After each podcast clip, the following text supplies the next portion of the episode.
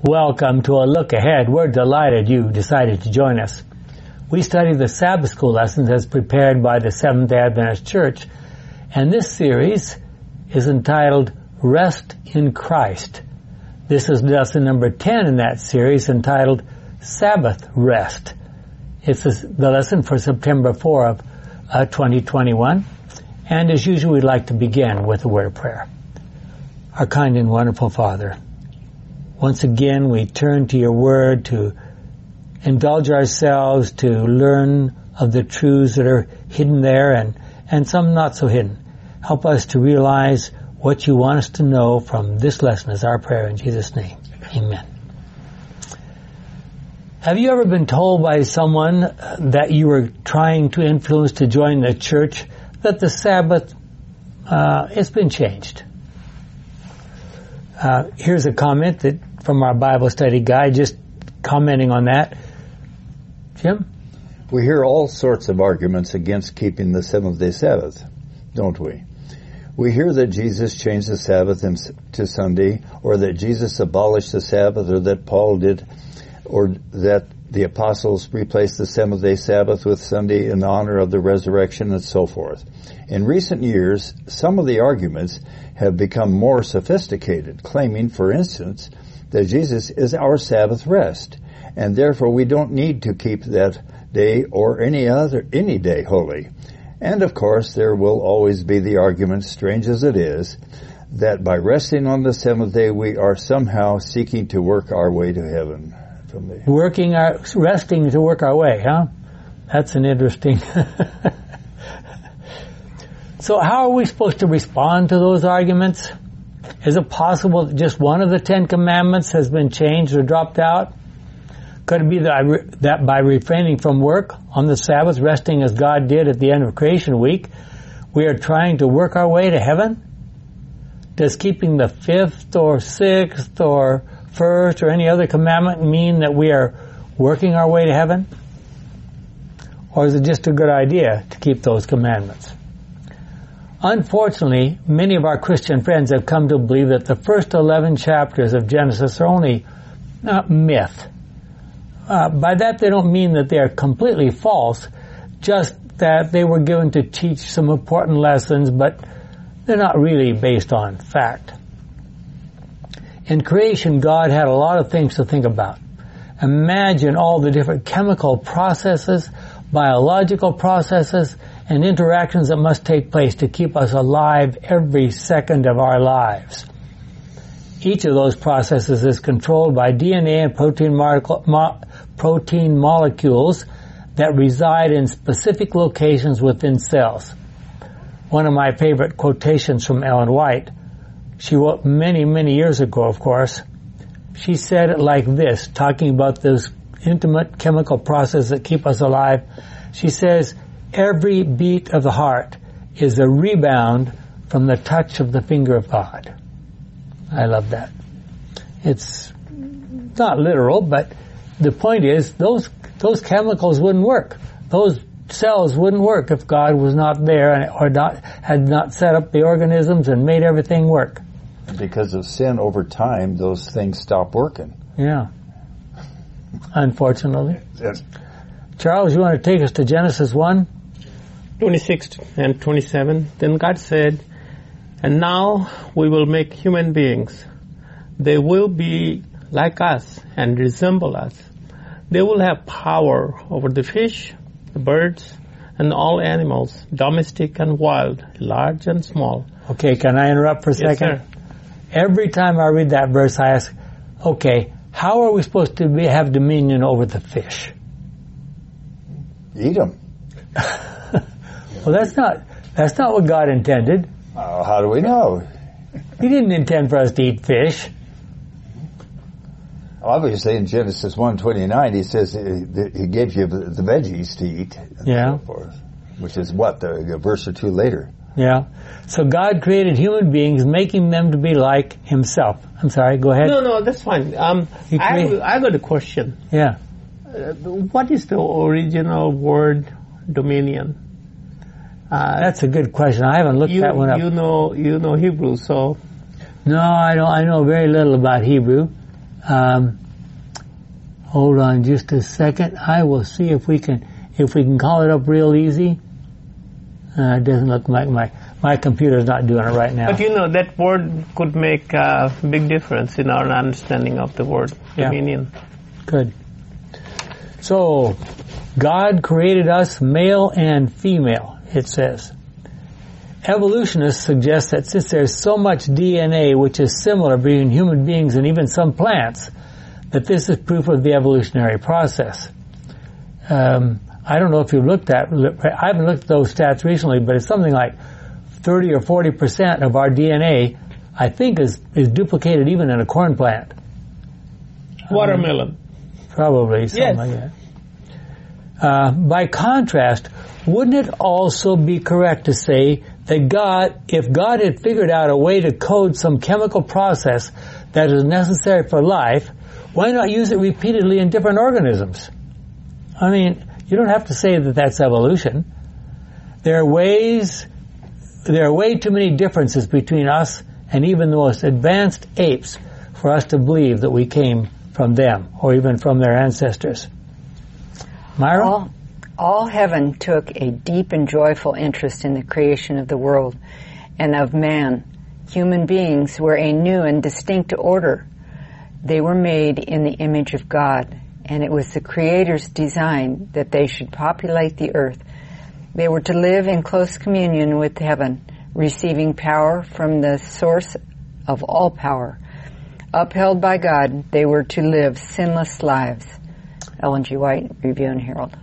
Okay. So if human beings were a new and distinct order, and the next sentence says they were made in the image of God and it was the Creator's design that they should populate the earth, does that mean we are the only other creatures in the universe that are able to procreate? That seems like I, I see some gears turning. in my, I like what uh, uh, Richard Nice said years ago. He says when God wanted to make a billion angels, He made a billion angels. Yeah.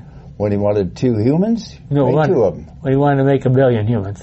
He Yeah, He made two of them. made two of them, yeah. Okay. Animals obviously can procreate. So I thought that through quite a bit and back and forth, and I think, you know, I suspect God did this, did this because he knew sin was coming. And he couldn't come down to this earth and procre- I mean, and create beings and so forth, and then let Satan try to convince them to sin, each one having been just created from God. He realized what was coming. And he, he made all of us on this earth able to procreate in one way or another be so that we could self-perpetuate and and uh, things could happen without uh, God's you know personal obvious intervention. Well, what should be our relationship to the rest of creation? Think about how animals and birds and fish and plants were created in contrast to how God created Adam and Eve. What did God mean when he said we should have dominion over creation? So the Good News Bible says power over. that's a good one. Surely sin has marred creation, yes? was I have a, uh definitions here. So subjugate, uh, to prevail against, reign over, um, and so forth. Domain, Take- dominion. Yeah. Yeah, oh, thank you. Um, surely sin is mar- as we have suggested in the past, creation is a memorial of more than just creation. So the Sabbath is more than Yeah. just a memorial of creation.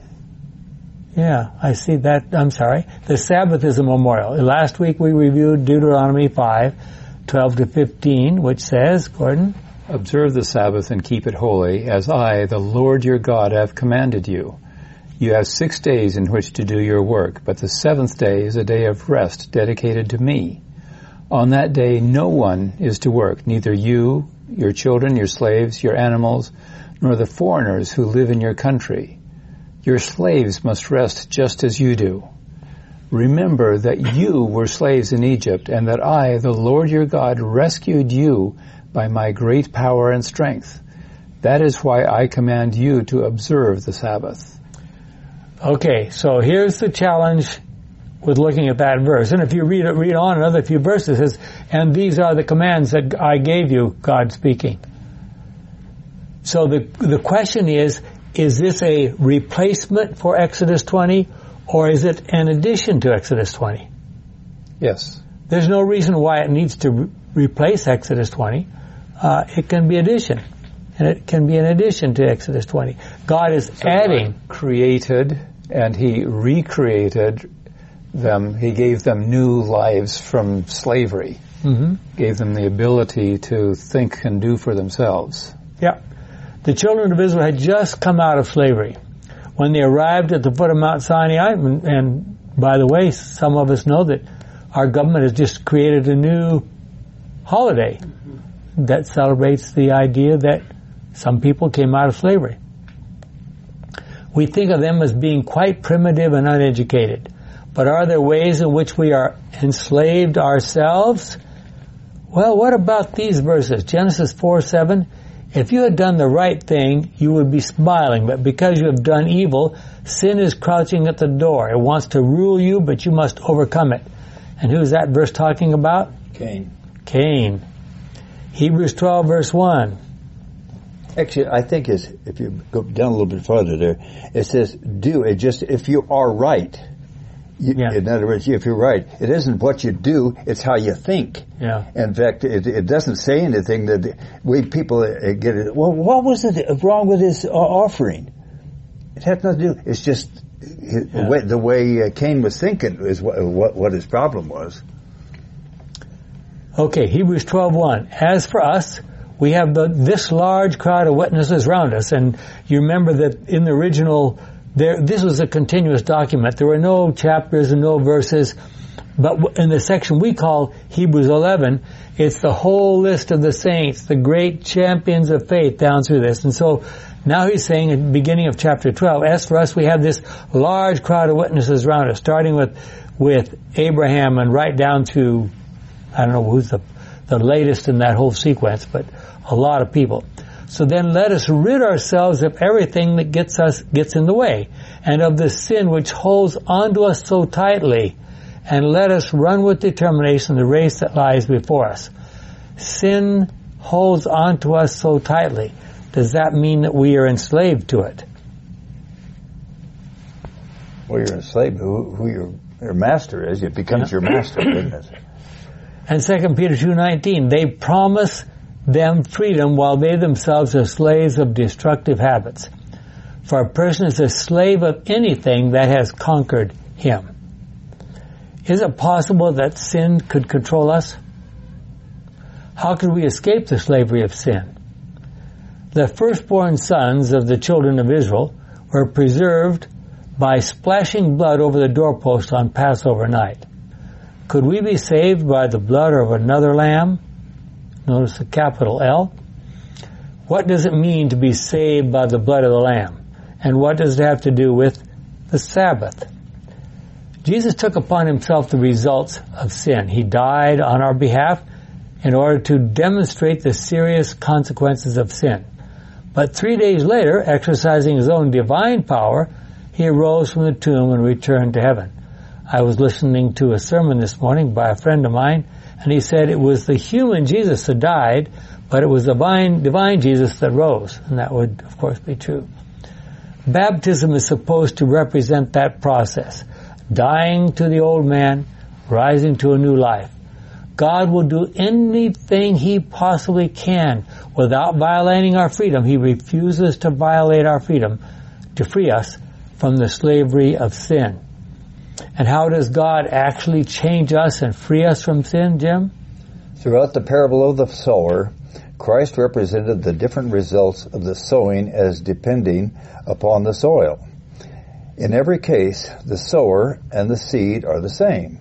Thus he teaches that if the word of God falls, excuse me, fails of accomplishing its work in our hearts and lives, the reason is to be found in ourselves, but the result is not beyond our control. True, we cannot change ourselves, but the power of choice is ours and it rests with us to determine what we will become. Wait. Since it's um, highlighted there or heavy letters. Um, it appears that the rest of the Christian Christendom, other than Seventh Adventists, believe that once you give your heart to the Lord, even He Himself cannot undo it. Yeah.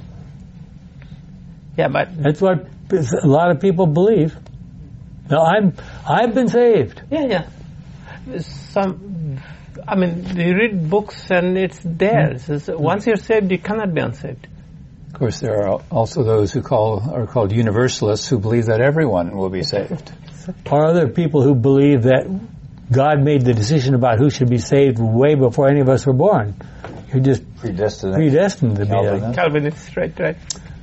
Well, go ahead. The wayside, the stony ground, the thorny ground hearers need not remain such. The Spirit of God is ever seeking to break the spell of infatuation that holds men absorbed in worldly things and to awaken the desire for this imperishable treasure. It is by resisting the Spirit that men become inattentive to or neg- neglect, excuse me, or neglectful of God's Word. They are themselves responsible for the hardness of heart that prevents the good seed from taking root, for the evil growth, excuse me, for the evil growths that check its development. Ellen White, Christ's, ob- Christ's object lessons, page 56. Where do you think you would fit in the parable of the sower? Stony ground? Good ground? Thorny ground? Seed snatched away by the birds? Hmm. One of the questions that have, has been raised repeatedly about the Sabbath is whether or not it was only for the Jews. We have already said very clearly that the Sabbath was created at the beginning for all mankind. I hope nobody would be so foolish as to say that Adam and Eve were Jews. But what, and by the way, it's interesting that another little tidbit from, from Hebrew, the word Adam means mankind. So at that point in time, one person was all of mankind for a short time. But what other evidence do we have to suggest that while the Jews may have been the recipients of God's messages, they were for all mankind? Exodus 19, 5 and 6. Now, if you will obey me and keep my covenant, you will be my own people. The whole earth is mine, but you will be my chosen people, a people dedicated to me alone, and you will serve me as priests. Why do you think God placed Israel in, pa- in Palestine at the crossroads between three continents where people from each of those continents would need to pass through on their business? Well, look, go ahead. Look at Exodus 23, 12. Go ahead, Amara.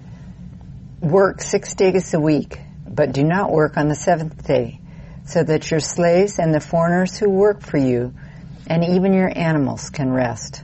Good news, Bible. Okay.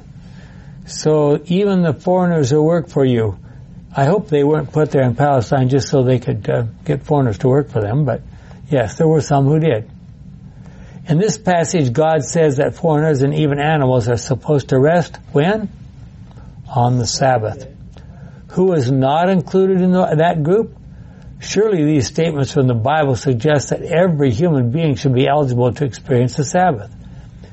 So what does God, what does Sabbath keeping mean to you? Is it a time to, of joy and even service toward others? In the New Testament, in the times of Jesus, um, the religious leaders had formulated hundreds of rules for Sabbath keeping. Try to imagine how this might have come about.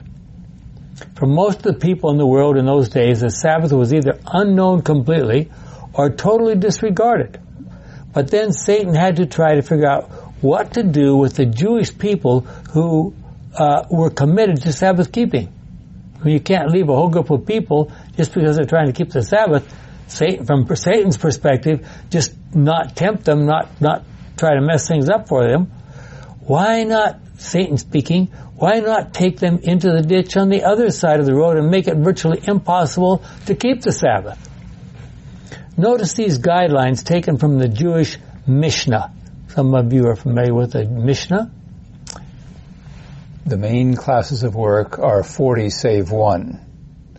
Sowing, plowing, reaping, binding sheaves, threshing, winnowing, cleansing crops, grinding, sifting, kneading, baking, shearing wool, washing or beating or dyeing it, spinning, weaving, making two loops, weaving two threads, separating two threads, tying a knot, loosening a knot, sewing two stitches,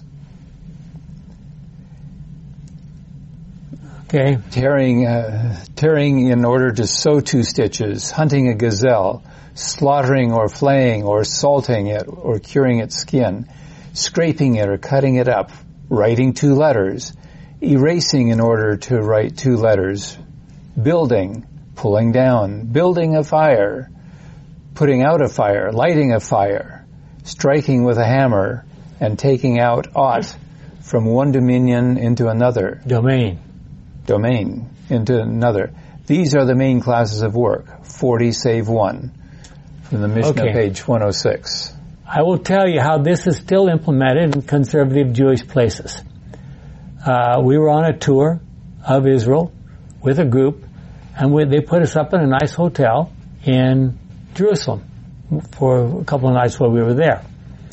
And one of those nights, one of those days, one of those nights was Friday night onto the Sabbath.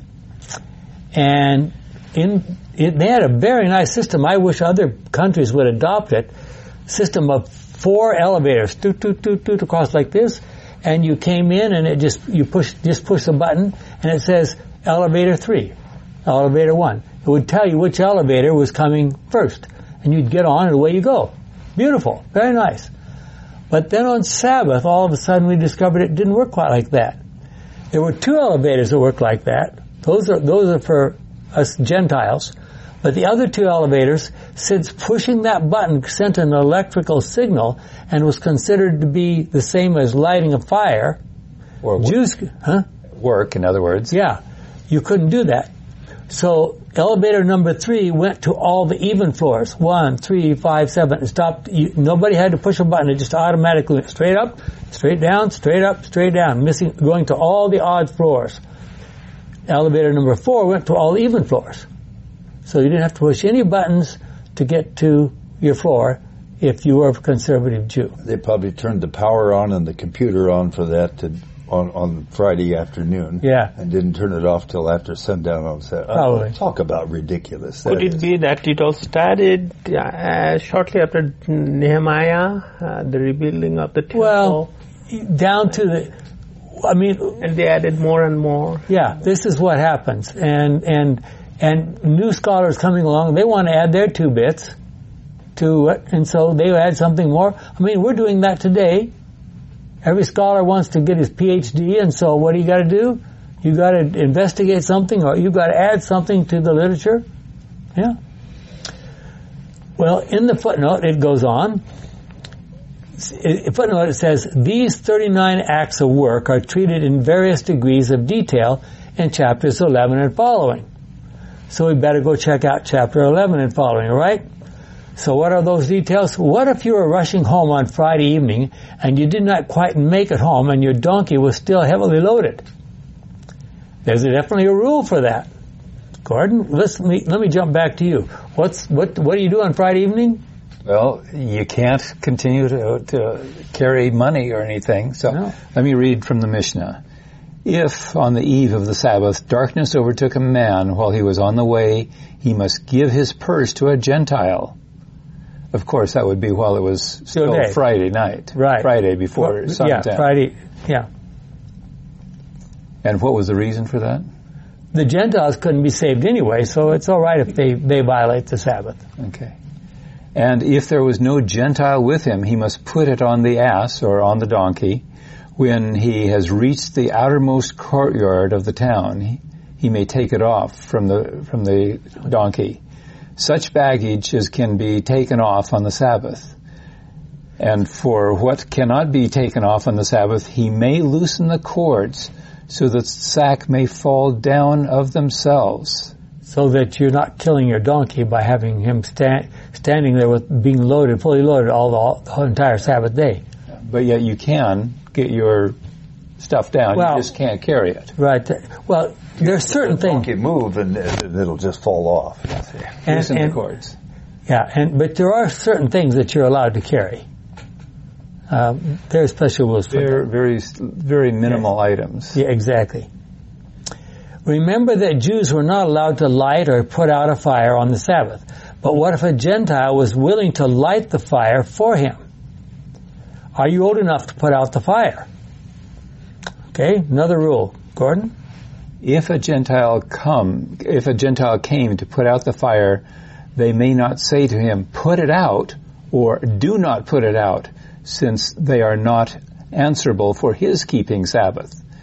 But if it was a minor, that is a Young person. a young person, that came to put it out, they may not permit him, since they are answerable for his keeping Sabbath. So you can't even tell the young person that's a Gentile, please put out the fire because if he's a young person and therefore you're responsible for what, what he does when you tell him to do it.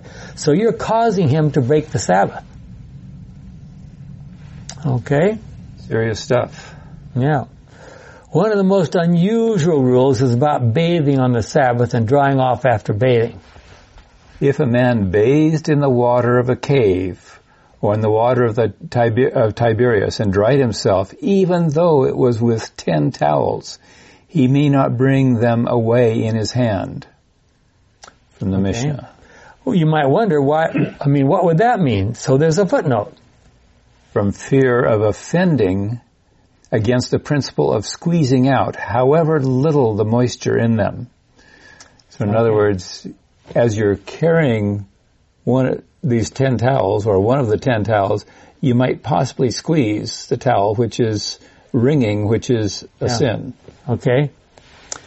Do you suppose that God intended for us to be following some of these rules even today? I should say that um, the some people went on to speculate about this. It's all right if ten men go and bathe and, at the same time, and they all use the same towel. You can imagine what that towel would look like by the time ten men had dried on it. But it was safe to take it home because the other nine men could keep warning the one who's carrying the towel not to squeeze it. So, those are the rules. Rules are rules. Do you suppose that God intended for us to be following some of these rules even today? Very conservative Jews are still trying to follow some of them. Some of the most important miracles that Jesus performed in the Bible happened on, oh dear, the Sabbath. Sabbath? Yep. John 5, 7 and 7 through 18. The sick man answered, Sir, I have no one, and this is a story that familiar to many of you, of Jesus coming and uh, uh, going to this pool that was very close to the temple, and people were gathered around. In fact, you can, you can go and, you can see it. I don't know if you can still go down there. I went down there when I was, the first time I visited, visited Jerusalem in 19, when was that? 1970, I guess. Um, was allowed to go down there, but the stairs are very steep. I don't think they let people go down anymore, but you can take pictures of it. It's quite a ways underground now because people have kept piling, you know, stuff on top there and building above it and so forth like that. So this is the story of Jesus coming to that uh, pool and healing a sick man. The sick man answered, Sir, I have no one here to put me in the pool when the water is stirred up. While I am trying to get in, somebody else gets there first. Now, I don't know how this got started, but a rumor had got started, an idea got started and discussed in John 5, uh, that at certain times an angel would come down from heaven who would stir the water a little bit, and if you were the first person into the water after the angel stirred it, you would be healed, no matter what your problem was. Well, you can imagine a guy who was seriously crippled. I mean, he's never going to, who are the first ones? It's always going to be the, the psychiatric patients are just sitting, whoop, and they're in just like that. And there's no way the crippled man is going to be in before them. So, It sounds like a very arbitrary rule. Yes. So the man says, I, I'm always, they always get ahead of me. I'm trying to get in. Somebody else gets there first. And Jesus said to him, get up, pick up your mat and walk. Immediately the man got well. He picked up his mat and started walking. The day this happened was a Sabbath. So the Jewish authorities told the man who had been healed, this is a Sabbath, and it's against our law for you to carry your mat. He answered, the man who made me well told me to pick up my mat and walk. Now, I always smile every time I come to that part of the story because how many people do you think were walking around Jerusalem that could pick a man who's been crippled for 38 years and say, pick up your mat and walk and you just jump up and away you go. They knew perfectly well. There's no question about who had done it. But the man who had been healed did not know who Jesus was, for there was a crowd in that place and Jesus had slipped away. Afterwards, Jesus found him in the temple and said, listen, you're well now. Stop sinning or something worse may happen to you. Then the man left and told the Jewish authorities that it was Jesus who had healed him. So they began to persecute Jesus because he had done this healing on a Sabbath. Jesus answered them, My Father was always working, and I too must work. This saying made the Jewish authorities all the more determined to kill him. Not only had he broken the Sabbath law, but he had said that God was his own father, and in this way had made himself equal with God. Whoa. That's serious stuff. Well, a careful study of the events in the four Gospels suggests that this story took place during the second Passover that Jesus attended during his ministry. And if you read carefully and you put all those four Gospels together chronologically, there were four Passovers during the ministry of Jesus. And of course, during the last one uh, was the time when he was arrested and killed. During the first Passover, six, about six months after his baptism, uh, he had cleansed the temple, and you remember how they were upset his, by his behavior. Notice these words from Ellen White. Even from that time, the Jewish rulers wanted to kill Jesus. First of all, it tells the story of his cleansing the temple. Then she said, Jim? Quoting John 2, 18 to 20. In these words, his meaning was twofold. He now let's just be clear about those words. He said, you know, destroy this temple and in three days I will raise it up. So he's talking about two things here possibly. Go ahead. He referred not only to the destruction of the Jewish temple and worship, but to his own death, the destruction of the temple of his body. This the Jews were already plotting. As the priests and rulers returned to the temple, they proposed to kill Jesus and thus rid themselves of the troubler. Yet when he set them, excuse me, yet when he set before them their purpose, they did not understand him. You think they really didn't understand him? They refused to even think that he might be right. They took his words as applying only to the temple of Jerusalem, and with indignation explained, Forty and six years was this temple in building, and the, and wilt thou rear it up in three days? Excuse me. Yeah, rear it up in three days. Now they felt that Jesus had justified their unbelief and they were confirmed in their rejection of Him. You know, to this day, uh, they don't really take that prophecy uh, to heart or what Jesus told that it would nothing be left even a stone upon a stone. Yeah. You can't. It, unfortunately, they refer to what Temple Mount, which was Fort Antonia at that time. It was not, that was not where the temple was. Temple was down to the south in uh, the area called uh, um, City of David. Oh no, the temple was between the Antonia Fortress and the City of David. Well, it was still it was still to the south of Fort Antonia. Yeah. Antonia is what they call now called uh, Temple Mount. So how could we so-called religious leaders become so upset at the behavior of someone like Jesus? I mean, here's someone that's doing marvelous works. People know that. They gather around, they want to listen to him. And they want to kill him because he cleansed the temple, because he performed a miracle.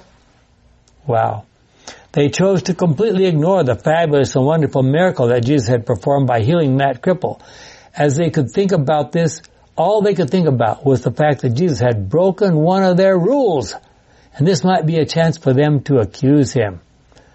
So what should the Sabbath be for and what should our attitude be as we keep the Sabbath? Remember Isaiah 53, I'm sorry, 58, 12 to 14? Isaiah 58, 2 to 14. You people will rebuild what has long been in ruins, building again on the old foundations. You will be known as the people who rebuilt the walls, who restored the ruined houses.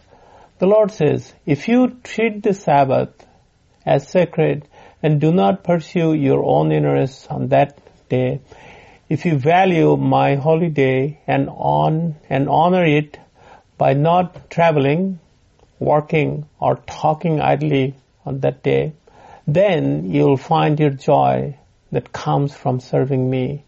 I will make you honored all over the world and you will enjoy the land I gave to your ancestor Jacob. I, the Lord, have spoken. God is not asking for ritualistic, empty worship. He wants us to enter in a worship fully and completely with joy and delight. Moreover, God wants us to use the Sabbath as an opportunity to reach out to the hungry, the naked, those walking in darkness, those who need to keep, uh, I'm sorry, those who need to know about the Savior.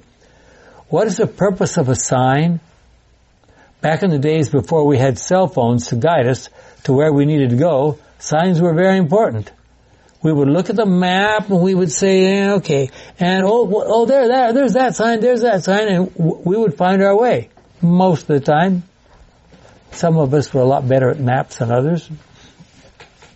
But we'd find to find our way and we would needed, we needed to go by reading the signs and then looking on the maps.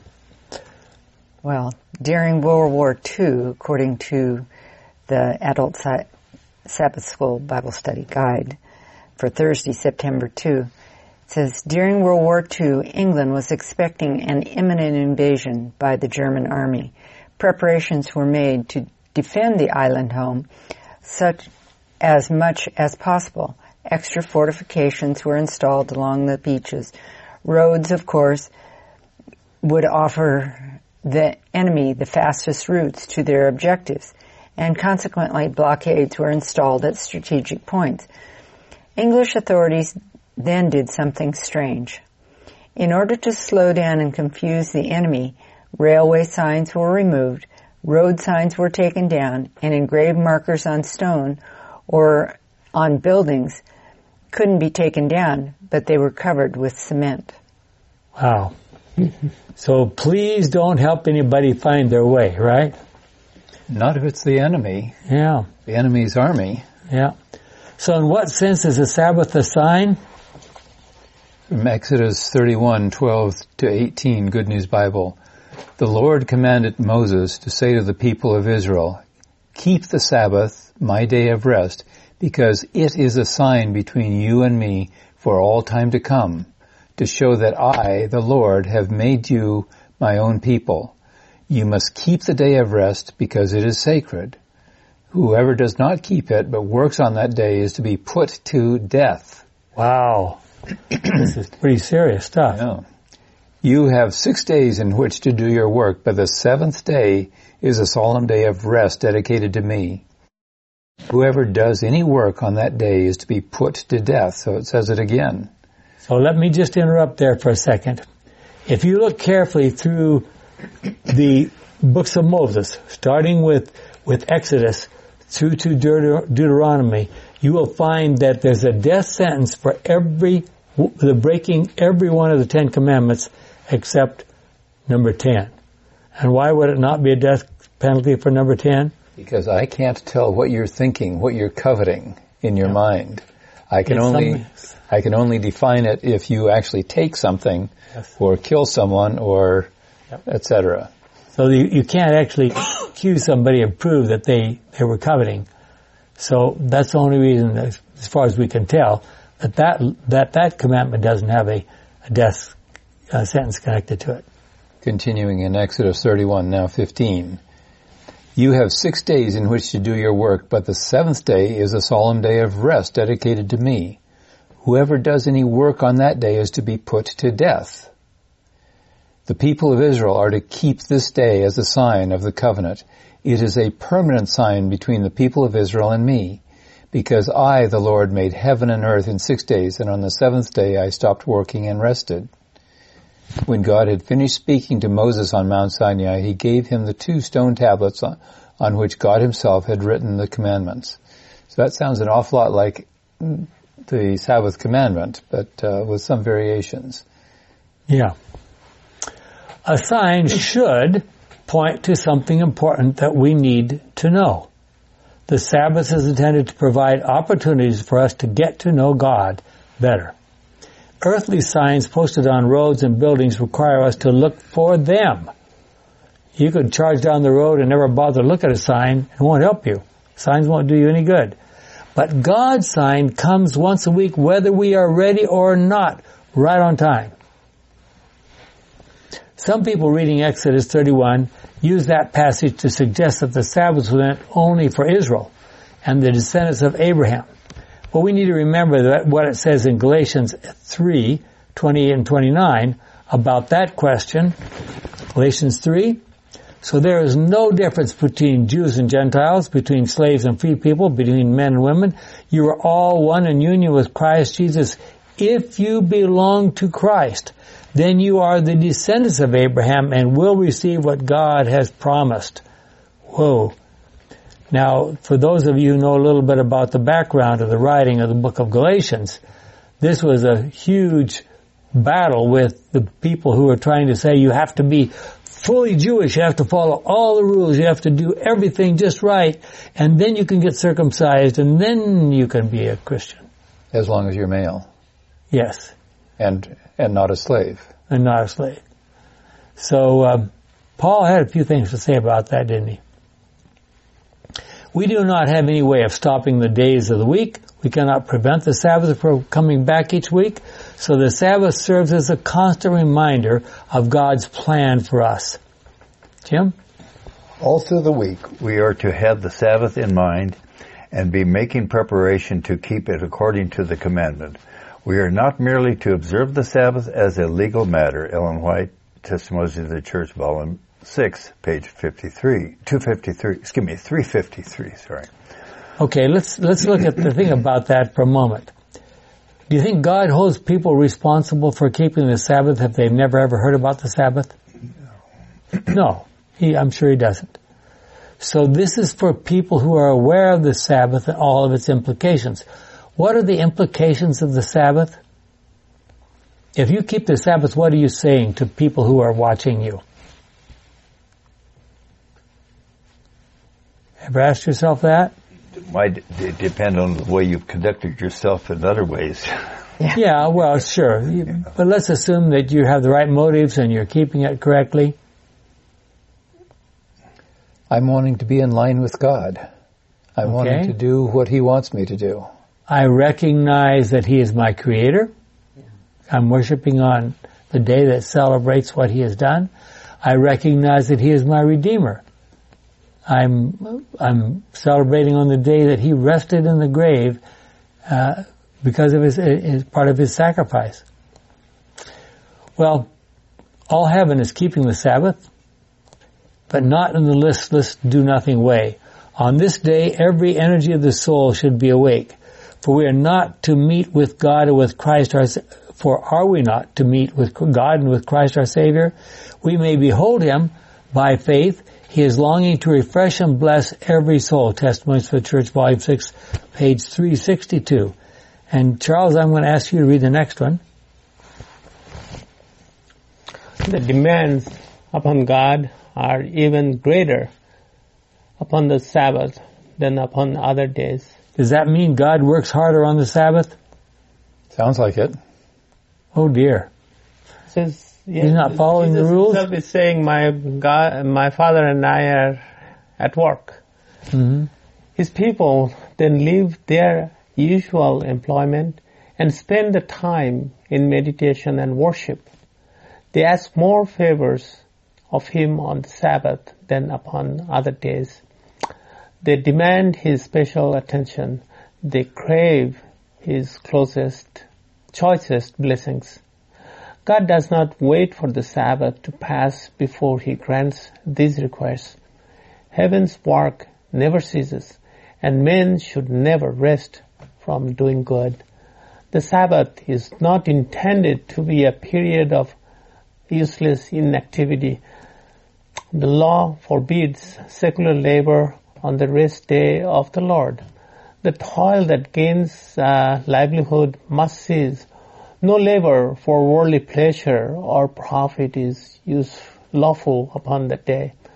But as God ceased his labor of creating and rested upon this Sabbath and blessed it, so man is to leave the occupations of his daily life and devote these sacred hours to helpful rest, to worship, and to holy deeds. To holy deeds. The work of Christ in healing the sick was in perfect accord with the law. In honor, it honored the Sabbath. Okay, Desire of Ages, page 207. Here's a question for you. If your work all week long is studying and researching and whatever, the Bible, you're doing a PhD program in theology, let's say, you have to set the Bible aside on Sabbath in order to rest? Or if you're a minister and studying the scriptures all day, all week long, preparing a sermon and so on? Well, you have to give the sermon on Sabbath, so you can't leave it alone completely, can you? If you if you call the I love this. Um, if you if you call this, I'm sorry. If you call the Sabbath a delight, Mm-hmm. the hor- the Lord's holy day honorable, I think that's the crux of it all. Yeah. It That's has to Isaiah be a delight. 58. That is Isaiah 14. 58. Yes. Yep, exactly. Environmental issues, including global warming and the accumulation of trash in the oceans, have become very popular, very important political issues. People have taken very different approaches to these political agendas. So how should we, as the Adventists, feel? If God made us in charge of the rest of the world, back in the days of Adam and Eve, shouldn't we still be doing everything we can to protect and preserve our environment? Shouldn't the Sabbath remind us that God has given us life and health and an environment in which we can learn about Him? I, uh, I'm sure you all had these kinds of experiences as well. I drive, drive to work and drive home. And it's amazing, you know, all the junk you find along. And today on my way home, I just watched, just pitched a bunch of stuff right out of the window, big old truck, you know, he's driving along, wheat, you know, right in front of me, you know, and you, well, you know, okay, know, it just, it's not, it doesn't seem right. It wasn't twenty dollar bills, was it? No, I might have stopped if it was twenty dollar bills. Human beings are separate from all other creatures on this earth by the fact that they can think forward, they can plan ahead, or they can look back to in history and time. It has been said, quote, if we don't learn from history, we are condemned to repeat it. So remembering is a very important part of our lives. And what has God asked us to remember? The seventh day Sabbath. Think how serious things would be if we didn't have the capacity to remember. Everything that we needed each day would be lost. Um, I remember one of my, can't even remember which teacher it was, taking us about how the, the brain works and, and I should let Gordon talk about this as his field. Your brain every day has a certain amount of capacity to take on new things and think of new ideas and so forth like this. And suppose that every day you had to learn everything brand new. By the time you brushed your teeth in the morning, you'd, all your, you know, reserves for that day would probably be gone. If you could remember that you were to brush your teeth. yeah, exactly. Exactly. Yeah. Um, so why do we suppose that fourth commandment is the only commandment that begins with the word remember? Shouldn't we remember all the others? What are the things that God specifically wants us to remember each Sabbath? Surely He intends for us to think about creation and about redemption and what He, he did for us in His, in His life and His death here on this earth. And each of these major events in history are connected in one way or another with the seventh day Sabbath. In 2000, uh, okay? Yeah, Gordon should read that one. Yeah. In 2008, In 2008, there was a fascinating article published titled Neurotheology. Are we hardwired for God? The article quotes Dean Hamer, a PhD behavioral geneticist. The author of the article, Renee Mueller, PhD, states, quote, in 2004, Hamer published The God Gene, How Faith is Hardwired into Our Genes, which was showcased in a Time cover story on neurotheology. okay, so um, would you like to give us a definition of neurotheology? Well, I do. I am not an expert in neurotheology, but it would obviously be the connection of theology and the brain. Yeah. Hamer made it clear that he had appro- approached his work with the tools of natural science. The first task for any scientist attempting to link, link genetics to spirituality is to show that spirituality can be defined and quantified. Hamer's work is not about demonstrating the existence of God, which is the domain of religion, but about showing that spirituality is a real phenomenon that can be described and measured. Religion, he believes, is rooted in nurture and spirituality in nature. So the nurture Amen. versus nature issue. Okay, so do you know what part of the brain is involved with neurotheology? The frontal lobes. The lobes. frontal lobes, okay? That's the part where we do our thinking. That's Thinking and our reasoning and our decisions are made there. Yep. What is most affected by Alcohol. drugs and alcohol and so and things is the front part. thing- So really, what is a person? It's a pretty small part of you, isn't it? It's just. Even smaller in some of us than others. Well, I mean, it, it's less than the size of your fist. Is is, is really what, what the person is. What does Not- it say? As he, as a person thinketh, so is he. Is that the way Yeah. the text goes? um, cognito ergo sum in Latin. Um, for those of you who are from, know how to use a computer and are, are, avail, are able to get onto the internet, you can get our handouts. We have things we've been using here and talking about, uh, and on there there will be a link that you can go and read this article as if you choose to do so. Is it possible that even right inside our brains, God has placed in the genetic, genetic code at the deepest level our need for worshiping someone? And the Sabbath, better than any other gift, helps to fill that void. So what should we as Seventh-day Adventist Church be doing about pollution? Toxic pollution affects more than 200 million people worldwide, according to Pure Earth, a nonprofit environmental organization. Americans generate 30 billion foam cups, 220 million tires, and 1.8 billion disposable diapers every year, according to the Green Schools Alliance. Pollution in China can change weather patterns in the United States.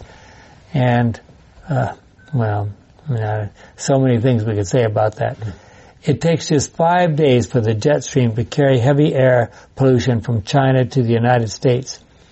And we, we learned a number of years ago when we were living in Africa that fires that were burning the, the jungle in the Amazon were causing droughts in Africa. About 7 million premature deaths annually are linked to air pollution. According to the World Health Organization, that is one of in, one in eight deaths world, worldwide. Wow. The Sabbath is a clarion call to care for God's creation. So, should we be out there in the streets uh, campaigning? What should we do? Well, at least we could avoid our share of the pollution, right? Not throw things out of the window when we're driving along. Well, in, I cannot help it. We have only two minutes. Um, Laudato Si, in Laudato Si, the Pope now called for one day in a week rest. But Wow. It's going to be Sunday. But he wants all over the world it to pass. And it's coming. It's not too far. Think of the incredible things that God created just to make the Garden of Eden ready for Adam and Eve. There must have been fruit trees with beautiful fruit hanging ready for the eating. We do not know exactly what their diet consisted of, but we hope to find out one day. I certainly hope to. And our, I mean, uh, anyway, I could expound on all the wonderful fruits that we've experienced in the tropics and elsewhere. In any case, God has the ability to create whatever is needed. Just as He created the fruit on the trees in the Garden of Eden, He has power to produce the fruit of the Spirit in our lives if we allow Him. We, he can breathe new life into our lives. That is what is supposed to happen in the process of baptism. The Sabbath was intended to be for the benefit of everyone. The story in John 5 about the paralytic man that was healed in, he was healed and told to carry his mat is a very interesting one. Think of all the ways that Jesus could have avoided creating that conflict with the Jewish leaders if he had chosen to do so. He could have told the man just to leave the mat behind. He could have guided the man to go somewhere where he would not meet any of the Jewish leaders who would accuse him. He could have healed the man on some other day besides the Sabbath. Did Jesus intentionally do that on the Sabbath and ask the man to carry his mat so that he could create a conflict with the Jewish leaders? Hmm. The King James Version calls that pool the pool of Bethesda. Bethesda means the house of mercy or, or house of grace. But archaeological evidence from that part of Jerusalem has revealed that that area next to the temple was actually called Beth Zatha, the area of grapes. I'm sorry, the area of, uh, of olives. It is quite likely that the pool was not called the Pool of Bethesda, but rather named after that particular section of Jerusalem, Bethzatha, which means the House of Olives. Thus, more modern translations will suggest that the pool was named the Pool of Bethzatha. It was located very close to the Temple Mount. So some of you may wonder why your version reads a little differently. Um, Ellen White talks about how he came, Jesus came along and saw that one man, as, as bad as he was, he just, he, his, his sympathy went out to his compassion. He had to do something. And what are we doing? Do we feel sympathy and, and passion for compassion for those who need it? Let's pray. Our kind and loving Father, once again we see the rationale for one of the many things that you have done for our benefit. Do we really experience the Sabbath as a huge benefit each week? Do we realize how much we need the rest that is supposed to be brought to us by the Sabbath? We thank you for this chance to study that issue once again. We pray these things in Jesus' name. Amen.